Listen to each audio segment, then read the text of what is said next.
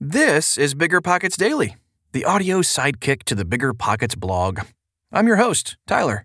And think about it this way each of these episodes is like one short chapter from a giant audiobook written by the world's best and brightest real estate investors.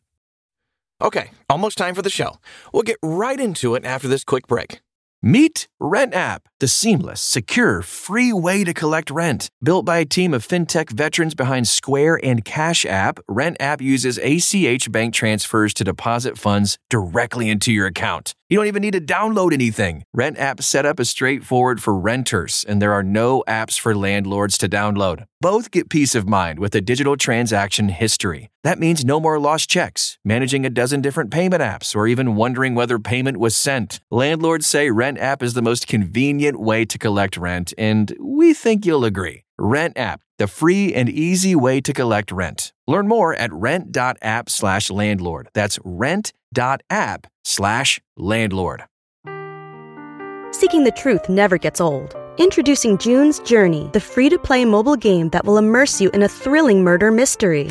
Join June Parker as she uncovers hidden objects and clues to solve her sister's death in a beautifully illustrated world set in the roaring 20s.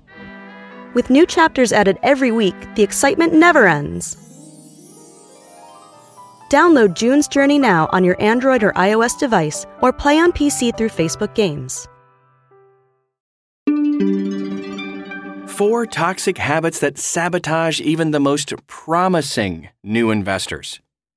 So I've come to realize that in my own life, there have been several things throughout my past that have been extremely toxic to my health and well being and to the health of my business. It's in my heart to share some of these because I know a lot of people here on Bigger Pockets, the podcast, the website, are new, and I want you to be able to spot these things a mile away.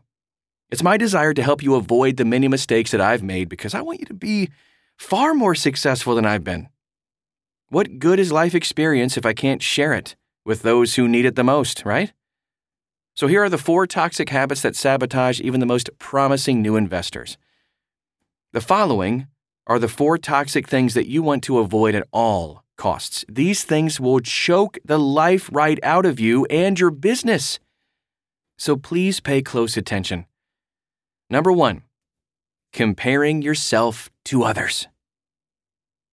Hopefully, you've seen the movie Creed, but I'll try not to spoil it if you haven't. It's been a few years since it's come out. But there's a part of the movie that really stood out to me that will help me make my point a little bit better here. So, when Rocky was coaching the main character inside the ring for the last fight, he said something pretty profound.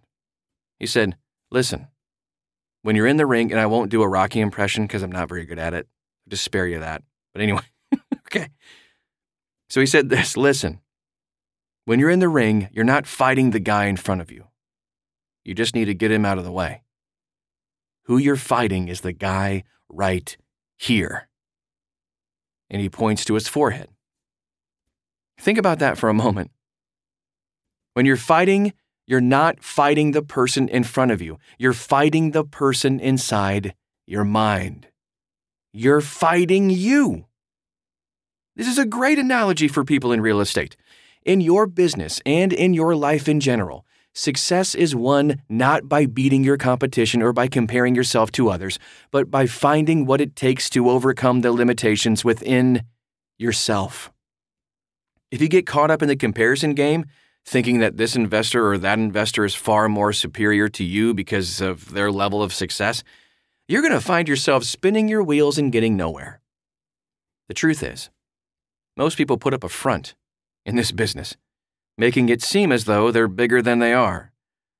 And with the rise and use of social media, it's pretty easy to create the perspective that you're a bigger deal than you really are. Most people like to use or at least think that famous phrase in the movie Anchorman when Ron Burgundy says, I'm kind of a big deal.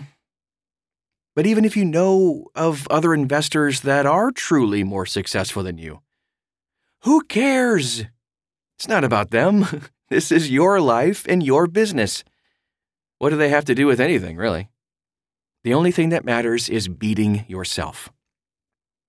So, what did you accomplish last year? And how can you accomplish more this year? What are the things you're going to do to beat your all time best score? If you think this way and gamify your business and your life as a race against your past scores, this is how you'll find true success. It's not about your opponent in the ring. It's about what's happening right between your ears. Number two, being around too many naysayers. Everyone has that negative relative who seems to find the downside to everything, right? And, you know, even if you were to tell them, oh, wow, you look great, they would just reply in some somber fashion, oh, no, you're just saying that because it's socially unacceptable to tell me I've gained weight and look like I've been run over by a truck. It's hard for me to stand people like that. And more importantly, it's kind of unhealthy. As an investor, a lot of what you do every day is take risks in the face of conventional wisdom. There are going to be people who don't believe in you, but it doesn't mean you have to be around them. The truth is, a lot of this business is built on pure faith, and the worst thing you can do is hang around a bunch of naysayers who will fill you with doubt and have you question everything. You need to be secure in your decisions and continue moving forward despite the circumstances or the outcome. Don't surround yourself with people who don't believe in what you're doing because they will kill your passion and vision faster than anyone else will. Number three, not creating goals the right way.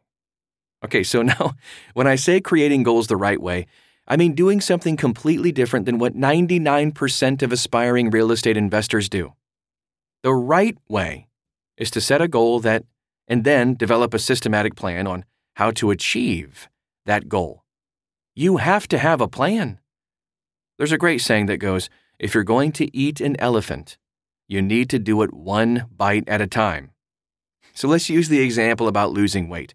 The first step is to have a very approachable and clear goal in mind.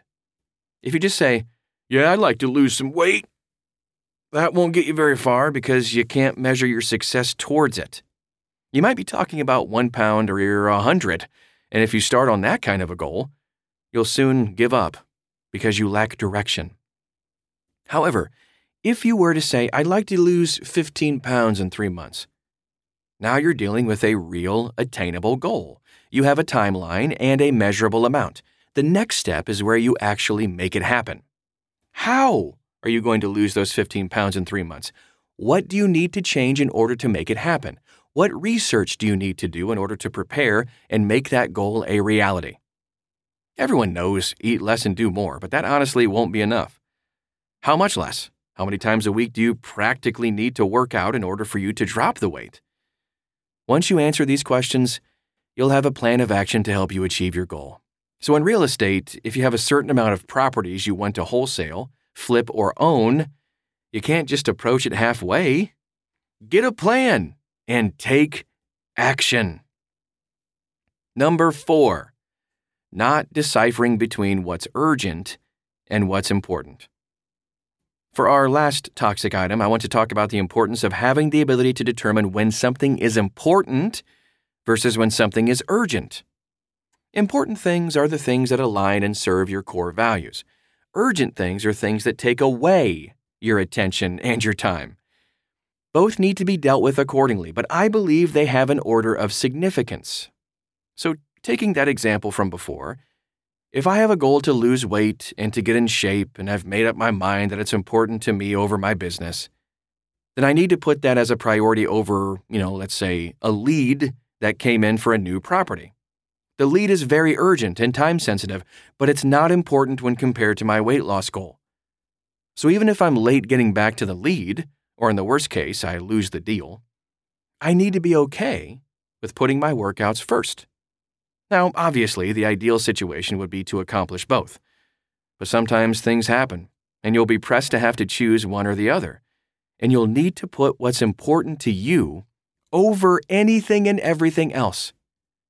Urgent things will always be there, but it's doing the things that are important to you that make up the fabric of your life. I really hope that today's podcast helps you avoid a lot of the pitfalls that I've had in my life. That's a wrap on today's episode of Bigger Pockets Daily. If you're enjoying the show, can I ask for a favor? please leave us a rating and review in Apple Podcasts. It takes a few seconds, and your feedback really helps us out. Thank you. Oh, really. And we'll see you again soon.